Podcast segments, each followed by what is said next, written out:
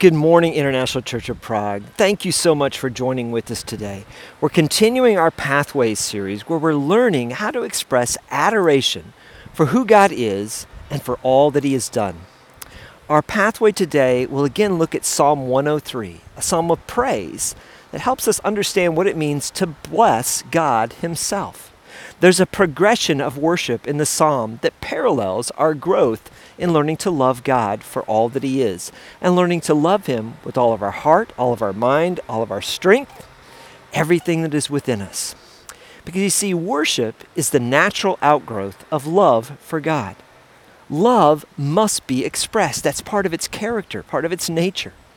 And we express our love for God in worship. It expresses our gratitude for God and His blessings and our heart's cry for His being, for who He is personally. Here's how David puts it in Psalm 103, verse 1 Bless the Lord, O my soul, and all that is within me, bless His holy name. This incredible psalm is written by David and it is pure praise. In these words, we see David enjoying God for who he is the psalmist has entered into the presence of the living and holy God, and he is overcome with his greatness, with his glory. What's so beautiful about this psalm is that it contains no requests, no complaints, simply worship of God.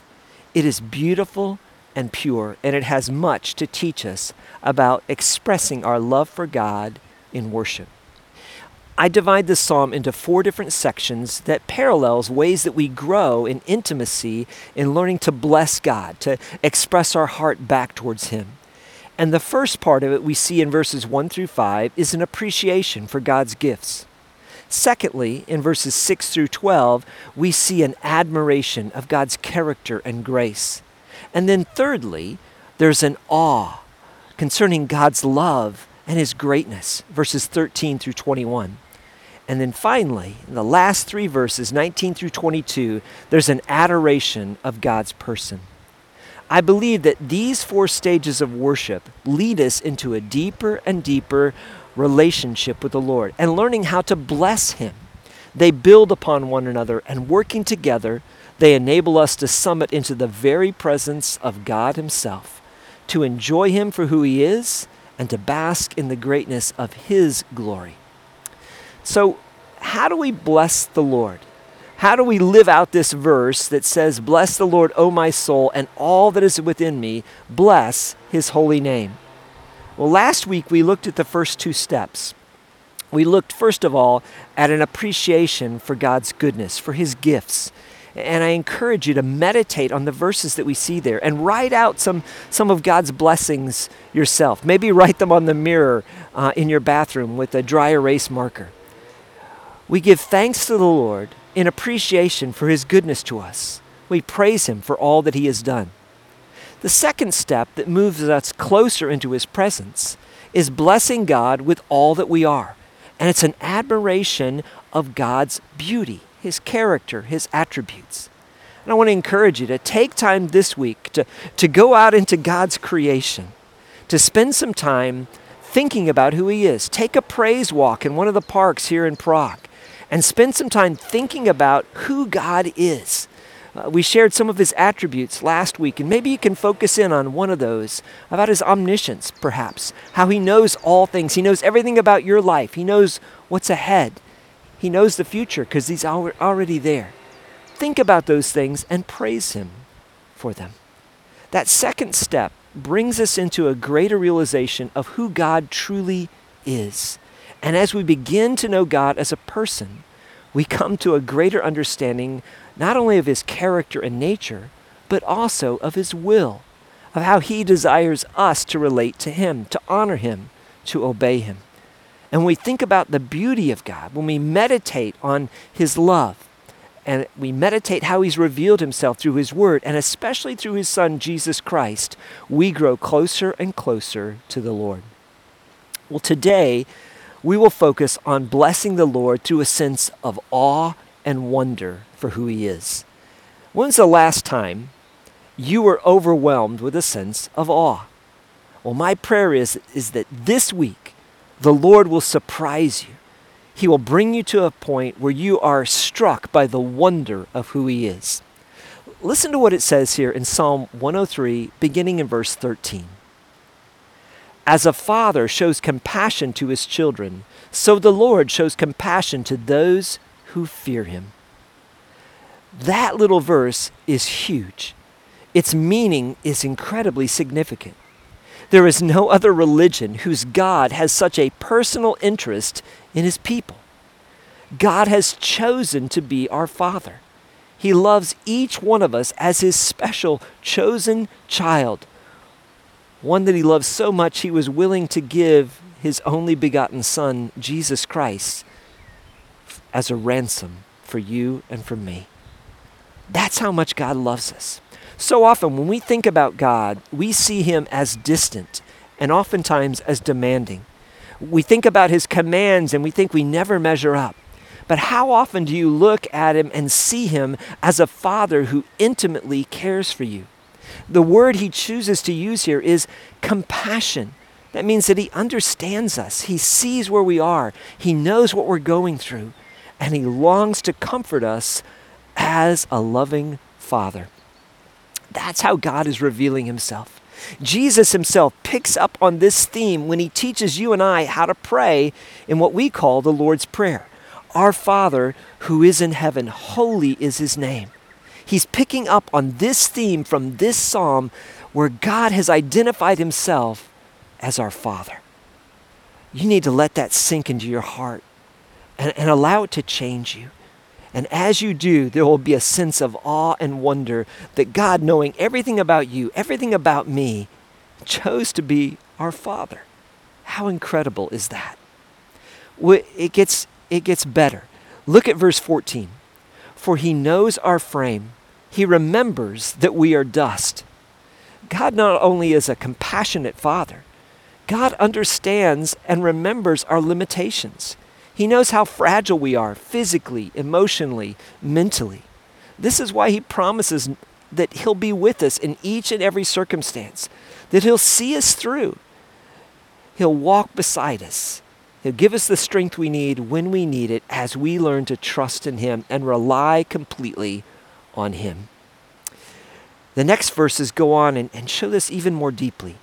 Verse 15 As for man, his days are like grass he flourishes like a flower in the field, for the wind passes over it, and it is gone, and its place it knows no more. We see there in, in, those verses, it's a reminder of how quickly our life passes, that our life is a vapor. But the very next verse gives us something to hold on to. Verse 17 says, but the steadfast love of the Lord is from everlasting to everlasting on those who fear him, and his righteousness to children's children, to those who keep his covenant and remember to do his commandments. There's a contrast there. Our ability is limited, our lifespan is short. But God's love, his the, the word in Hebrew is hesed. It's that self-giving love that we see in the New Testament under the Greek word agape.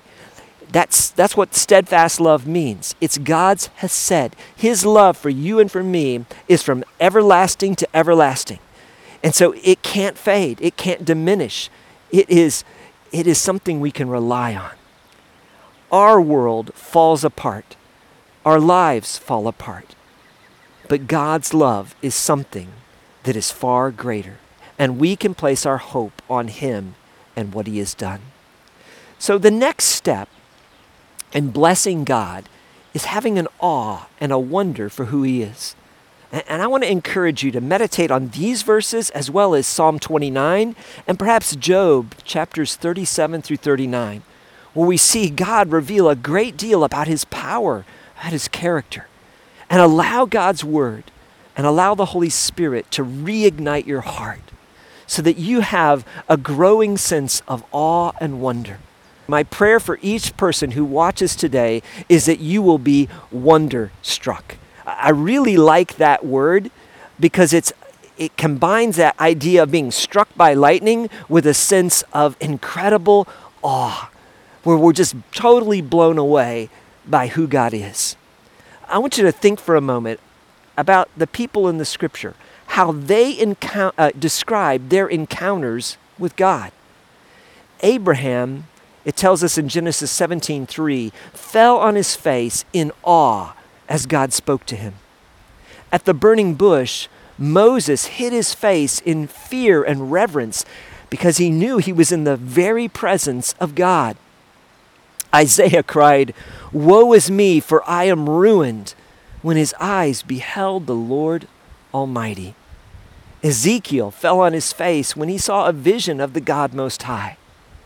Mary Magdalene, as she knelt down and washed the Lord's feet with her hair, because her heart so overflowed with love for him.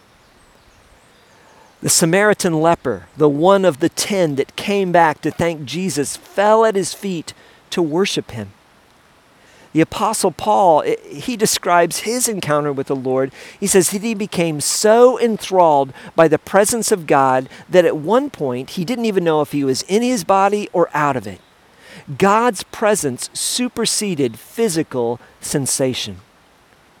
Now, would you describe your encounter with God like any of those? If not, here's the first step to take it's to believe that God wants you to have an encounter with Him, He wants you to know Him. And it really is on us to pursue Him because we're as close to God as we really want to be. You see, an awe for God takes us beyond ourselves. We forget about who we are and the circumstances that we have, the agendas that we are, are pursuing, and we are struck by the greatness and wonder of who God is, period. It's just focused on Him. So ask the Lord to capture your heart, to, to grab your mind and give you a new sense of awe and wonder about who He is. The next step that we see here in this, this passage of Scripture is learning an adoration for God's person. And this portion of the song is absolutely pure worship, where we see a glimpse into um, the greatest celebration ever. It is a song of adoration. And we see ourselves as being part of a great community that joins with all creation to express our deepest love for God Himself. Look what it says Psalm 103, verse 19. The Lord has established his throne in the heavens, and his kingdom rules over all. Bless the Lord, O you his angels, you mighty ones who do his word, obeying the voice of his word. Bless the Lord, all his hosts, his ministers who do his will. Bless the Lord, all his works, in all places of his dominion. Bless the Lord, O my soul. Here, David, as he's writing, he recognizes that all of creation, everything that God has made, will join together in worship of God. Church, we are part of an incredible choir that includes every person who's ever trusted in the Lord, who's ever placed their faith in Jesus Christ as Savior and follows Him as Lord. We also join together with the heavenly beings, with the angels we join in with all of creation to praise the Lord. That's why the scripture tells us let everything that has breath praise the Lord. The concert of praise that is described here is unlike anything the earth has ever seen. Because what this points to is the return of Jesus Christ, where every knee will bow and every tongue will confess that Jesus Christ is King of kings and Lord of lords. It says that everything under the throne of God, everything under His control, under His sovereignty, joins in in praising Him. And David is saying the day is coming when all the angels, when all people, when all of creation will join together and worship Jesus Christ as he is crowned King of Kings. What David is telling you and I to do right now is to practice. You see, when we come to the Lord and, and when we worship Him, when we bless Him, we are rehearsing for that great celebration. We are participating in it right now. We're celebrating the Lord for what He has done. And that's the relationship He desires us to have with Him. Now, I want to try to paint a, a, a, a mental picture for us of what that will be like. Because I think when we see an, a glimpse of the wonder, it'll stir up within us a hunger to pursue the Lord more intentionally, to want to know Him more than anything else. Now, I'm going to share this in speculation. It's my imagination. We don't know exactly what it's like. But what I firmly believe is that this celebration will exceed the farthest reaches of our imagination. So, what I'm going to describe probably won't be accurate, but what the reality will be will be so much more. But at least as I meditate on the scripture, here are the things that come to mind. This coronation uh, of Jesus Christ. It will be filled with more color than the grandest sunrise. It will have more music than the greatest symphony ever assembled. For all the instruments and all the voices of all of creation will harmoniously sing of the greatness of God together. The psalmist tells us that the seas will sing to the Lord, that the rivers will clap their hands, that the mountains will bow down and praise the Lord. Isn't that amazing? And, and then, with that chorus happening, every tongue of every human being in every language that has ever been spoken will in concert proclaim that Jesus is Lord. Think about that. Think about what that will be like to hear people in all of the different languages of the earth proclaim that Jesus is Lord. The Hebrews will be proclaiming Yeshua Adonai. The Czechs will be saying Jesus je Pan. The Spanish will proclaim, Jesus es Señor. The Germans will say, Jesus est Herr. The Indonesians will profess, Puji, Jesus, Tuhan. And on and on in every language we can imagine. And they'll come together to praise the Lord.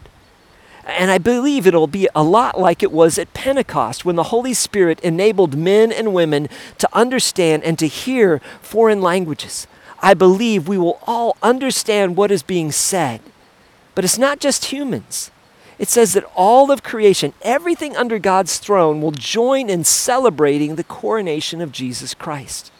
This means that the elephants will be taking their majestic trunks and trumpeting that Jesus is Lord. In the ocean deeps, whales will be speaking in ways that permeate the deeps with praise of Jesus the eagles and the falcons and every other winged creature will soar with their wings spread in exaltation of the glory of God. Every creature will join in. Sounds that we have never heard before will be blended with our own voices into a concert of praise in perfect pitch and rhythm. I mean, can you imagine the horses running before the throne of the Lord, allowing their magnificent beauty and strength to bring praise to their God and King. The nectar of all of God's incredible flowers will scent the air in a rainbow of fragrances. The angels will herald the exaltation of Jesus. Beneath the throne will be the martyrs, those who have given their life because of their faith in Christ Jesus, praising his greatness.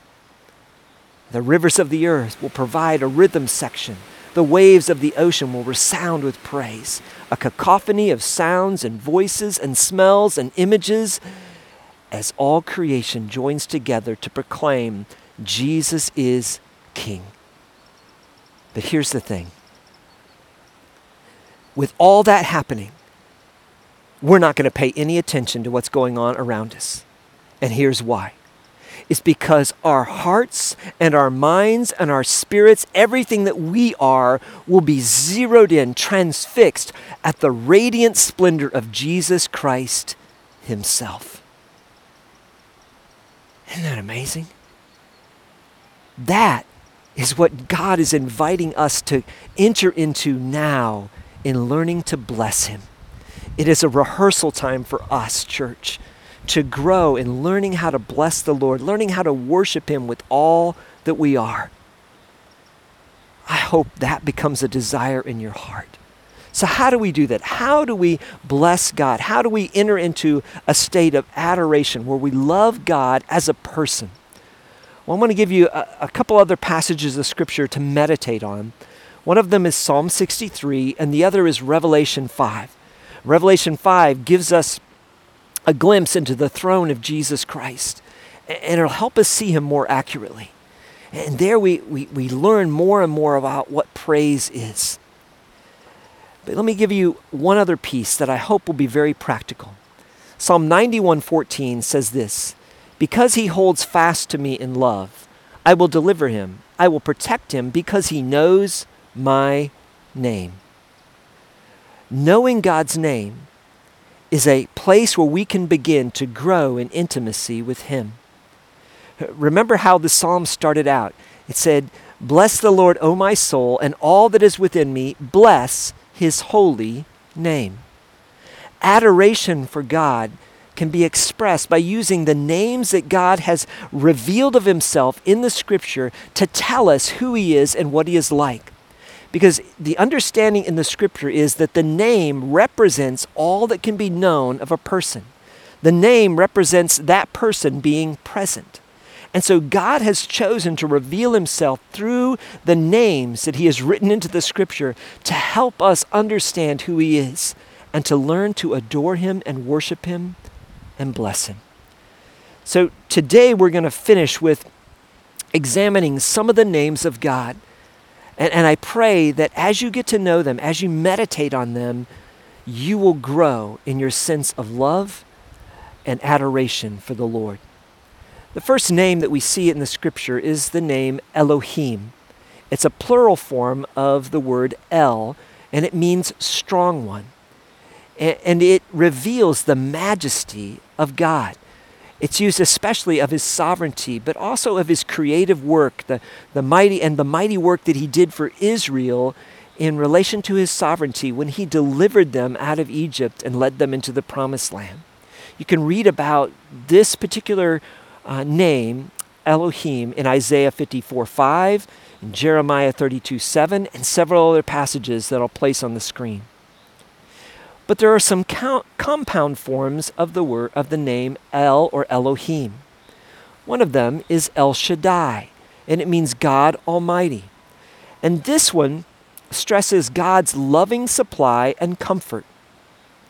But it also focuses in on his power and might what we see is, is, is the Almighty One standing on a mountain who is directing the affairs of humanity, but also is correcting and disciplining his children.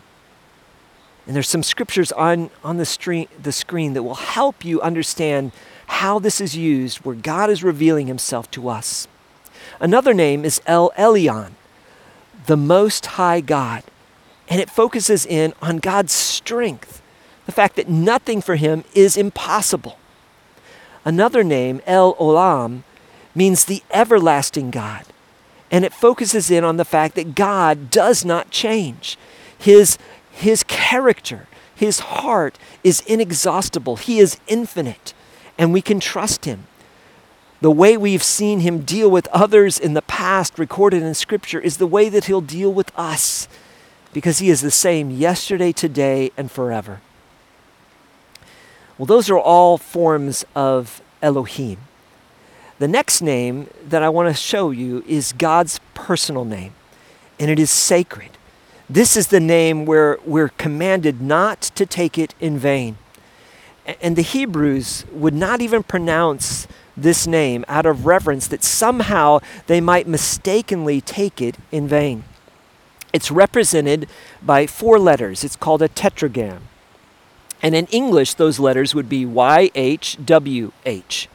Eh, but it, it forms a Hebrew word with four letters that you would read from, instead of left to right like we do in English, you would read from right to left.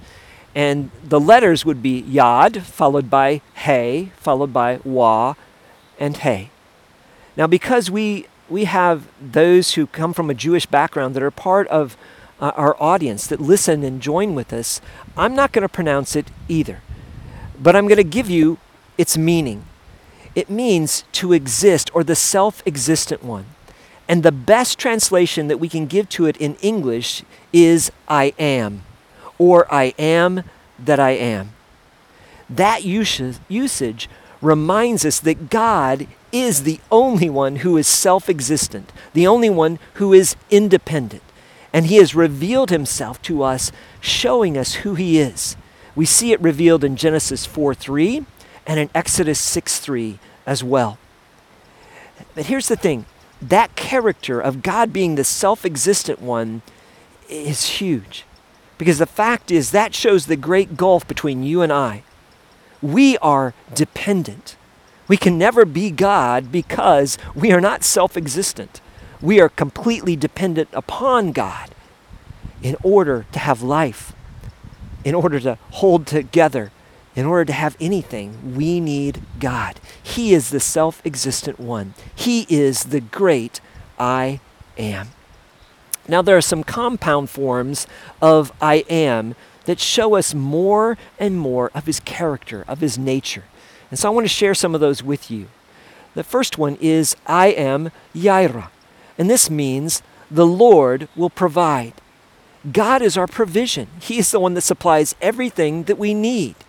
And the origin of this can be found in Genesis chapter 22, verse 14, where Isaac asks his father Abraham, he says, Lord, I see the fire, I see the altar, but where is the lamb? Where is the sacrifice?